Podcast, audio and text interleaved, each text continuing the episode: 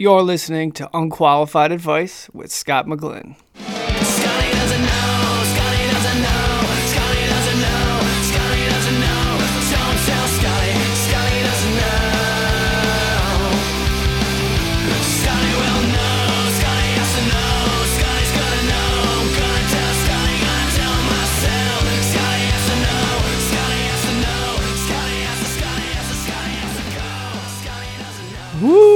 Episode number eight. Thanks for listening, everybody. I just want to be uh, totally transparent. I'm actually listening to Frank Sinatra right now, so hopefully that brings out a, a little bit of coolness in me. Let's just jump right into it. The thought of the week this week. Uh, I guess I have two, so it's the thoughts of the week this week. The first one is the importance of just asking the right questions. Um, there's a really there's a song that re- it reminds me of, uh, and it's called Q for question uh, by a band named Cartel, and the the lyric in it says, "If you're not getting answers, ask better questions." And I absolutely love that quote. Seriously, if if you're uh, not getting the things that you're wanting out of people, learn how to ask better questions. There's so much power in finding a way to ask the most appropriate questions. So, for instance, I was on a conference call a few weeks ago, and we were trying to find some information about uh, why we weren't awarded a new contract. And right from the beginning, they told us that they really couldn't tell us too much information. They couldn't give us competitor information. They couldn't tell us what our score was. So, uh, what we ended up doing is I asked a specific question that kind of got to the same things as that, but uh, it was more of I know you can't tell me how someone else scored, but can you tell me what we could have done to score better? I mean, it wasn't that bad. It was much more articulate than that, but um, it was a it was a great question. Not because I asked it, but it was a great question that helped set the tone to get the answer that we were looking for. So asking the right questions are incredibly important. So if you're not getting answers, ask better questions. And then the other thought is uh, sort of the importance of maintaining physical health. So I just went to the gym for a long time. I mean, I'm going to sit here and preach that physical health is important, but I haven't been to the gym for almost a year. You know, life has gotten to me and bought a house and, um, you know, I've had a lot of things going, so I haven't been going to it. But now I got back into it and I get it. So I thought when I, I first thing I did is I got on the elliptical and I thought I was to die in the first minute. It was awful. But I just kept going and I forgot about how important it is to be sore and get through that. So uh, I just want to tell this so hopefully you guys can keep me going because really it's all about consistency. It's all about maintaining that consistency and continuing to go. So I'm hoping to get as much out of this because you keep me honest and you keep me going to it because I need to do that. All right, so last week I asked a question uh, to the audience: What would you steal from someone to make their lives miserable? I got a lot of a lot of answers for this. I'm going to share something with you. Uh, Ryan said he'd steal uh, someone's cell phone. I mean, really, is there anything more important to someone than their cell phone or their car? I would say, I would imagine if someone stole my car, that'd be pretty inconvenient. And their wife, Mr. Steal Yo Girl, Trey Songz. So, good luck. and uh, someone said they'd steal the ink from their pens. I find like this is pretty diabolical. My cat is uh, this is basically what my cat does to me. She refuses to let me have any pens. So if you leave a pen on a desk, it will not be there uh, the next time you go to look for it. So it's pretty awful trying to figure out a way to write something down and not having that pen. So that's pretty diabolical. I almost I also got a comment about um, last segment that we had or last episode uh, about first time home buying. And Matt said, think about how often you have to maintain the property. I completely agree. When you're buying a house, you don't think about the little things like that, like how long is it going to take me each week to mow the lawn? How many trees are there? How often am I going to have to rake the leaves? I can tell you when we bought the house that we're living in now, uh, there are three big oak trees out in the front, and I knew I said, you know, when fall comes, it's going to be a real pain. And it was. It was pretty bad. It was like six to 10 hours of raking leaves with a, with leaf blowers. So it's a lot of work, but I mean, hey, they offer great shade. But he's absolutely right. You've got to uh, think about the little stuff. You know, like how long is it going to take to, to mow your lawn? Do you have any hills that you have to worry about, and how are you going to get to those? So, uh, do your research. And I agree with Matt. All right, so we got some great questions this week uh, from listeners. So the first question I have: What is your favorite snack? Honestly, that's simple. That is simple. It's the Haribo sugar-free gummy bears. If you uh, if you don't know what the Haribo sugar-free gummy bears are and why they're important, you should go to Amazon and look that up. You should you should definitely and you should uh, like a lot of things at Amazon, you should look at the reviews because the reviews paint the picture that you need to know about why Haribo sugar-free gummy bears are important. And if you ever want to use them as a prank, if you ever pranked me with that, diabolical, absolutely, um, unquestionably mean, unquestionably. All right, next question. What is one thing that always keeps you motivated? Well, I would say that being uncomfortable, having a rock in your shoe, I mean, figuratively, uh, it makes you always keep hiking. I, I don't want to be content. Contention is that I'm all right where I am. You know, I'm I may never reach the summit of the peak, but I'll get closer than I am now. And it's it's not always about how high you climb, but how you never stopped. So I've found joy in, in sort of the process, the moving along and keeping going. The goal isn't always the goal, it's the journey along the way that leads to learning, growth, insight, and ultimately happiness.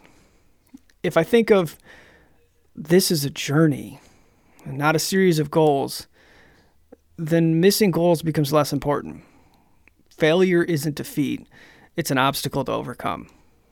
It's, I have to walk down this hill to get to the next peak. Also, I, I really don't like hiking. Uh, the next thing, how do I get started investing in stocks?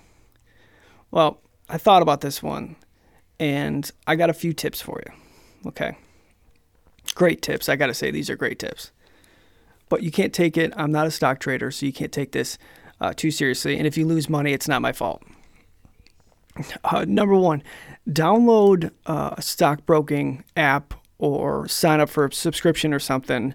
Um, I use Robinhood for some of my stock trades. I think it's great. It doesn't have any um, per trading fees, which is important to look at. And it doesn't have a balance requirement, which some of the stockbrokers do.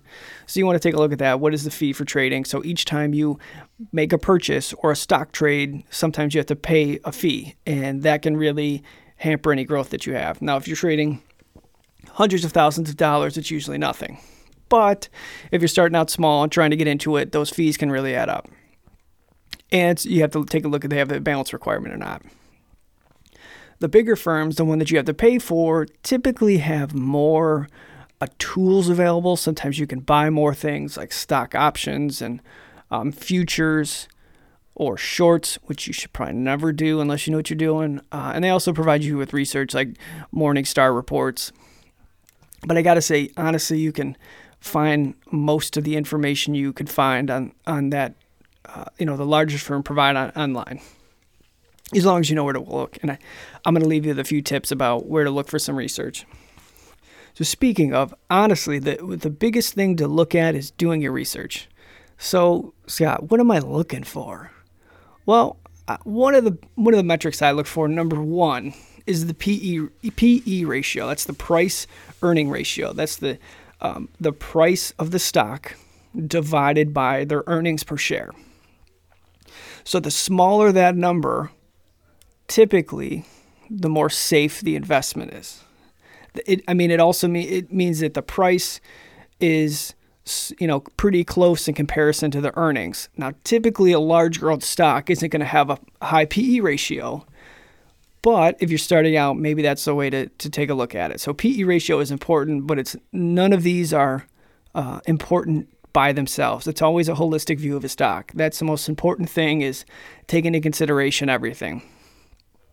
I would also say find companies that have proven growth records. If you look on, you know, Yahoo Finance, you can look at charts for one year, five year, and max, and you can look have they consistently grown? Have they spiked up and then fallen and then are starting to come back? You know, why is that? So look for companies that have just tried to be consistent, you know, consistently up. You'll find some companies are consistently down. I would say those maybe not the best ones to get into to start with. Find companies that have a competitive advantage. This one's a little bit harder, but if you know a lot about a company, if they have a product or something that no one else has or no one else has been able to do, that could be a great advantage to them and could lead to a lot of growth. Uh, another uh, mindset for stocks is find stocks that are local or stocks that you're familiar with. There's nothing like supporting a hometown company and being an investor and technically an owner of a company that's around and makes an impact in your community. Or invest in companies that you really like, like that you like to support. Like maybe you wear a lot of Nike shoes. Maybe you should look into Nike. You know, just do things that um, get you into enjoying stocks. And sometimes that can be just, you know, investing in companies that you care about. Another uh, tip on research follow stock movements of major investors. So look at what Warren Buffett and Carl Icahn are doing. Are they investing in Apple? Are they, you know, getting out of Apple? What are they doing? I mean, really, they put all their chips on the line, you know, billions and billions of dollars. So their movements are probably going to be important, and they're not going to do something uh, off the cuff. What are you What are you doing? My cat's here. Come on. What do you see? You know what? You can't see it, but there's a pen on my desk, and she went for it. I told you. This is what she does. This is her mo. Can you really stop? All right. Uh, another thing, you you want to read every day about the stock market. I think this goes for anything in life. If you want to get understand uh, the importance of um, uh, learning new things, you just immerse yourself in the in the world. So read every day. Sign up for a newsletter. Find some information that you can read or a website that you like reading every day, and just look at it every single day. And think about this one year later, if you read a stock market website every single day, you'd be able to have an intelligent conversation with uh, you know a major stock investor pretty good. Because you i mean honestly you'll pick up a lot of information and you'll learn a lot of stuff about the industry and the trends and what's hot. And you don't have to be this uh, you know nostradamus when it comes to the stock market. Let other people do that. All right. And so as far as research two places i really enjoy uh, yahoo finance. I think they do a great job with providing information about the history and giving you a lot of statistics and a lot of information. So Yahoo Finance is a great place to start. And they also have a lot of great links. Also, I like reading Motley Fool, M O T L E Y F O O L. Motley Fool, they have a, um, a lot of great insight and they provide you information about um, stocks and what's upcoming and what people are doing. I really like them and they usually have a pretty good um, view on things two hot industries right now that I think this is coming from me, not necessarily anybody else, but for me, uh, I've been looking at defense stocks.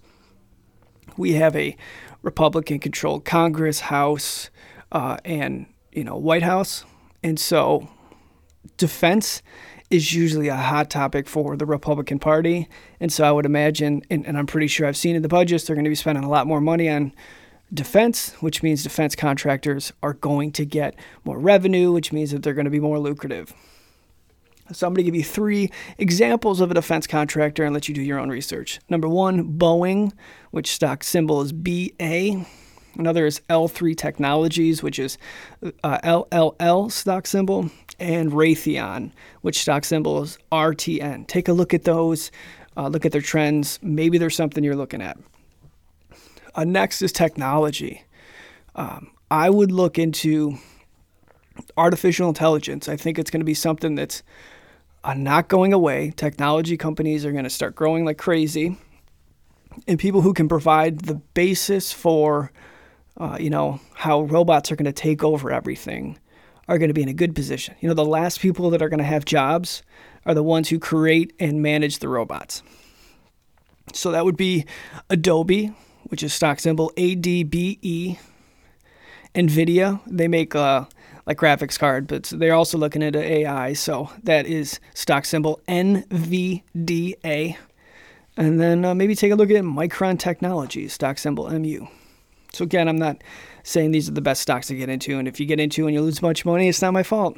You should do your own research, but that's a great place to start.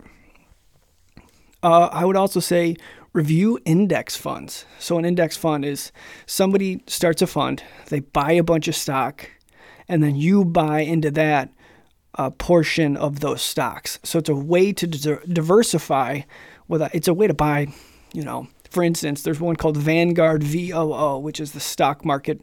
Uh, it's a they own a proportionate share of the um, S&P 500.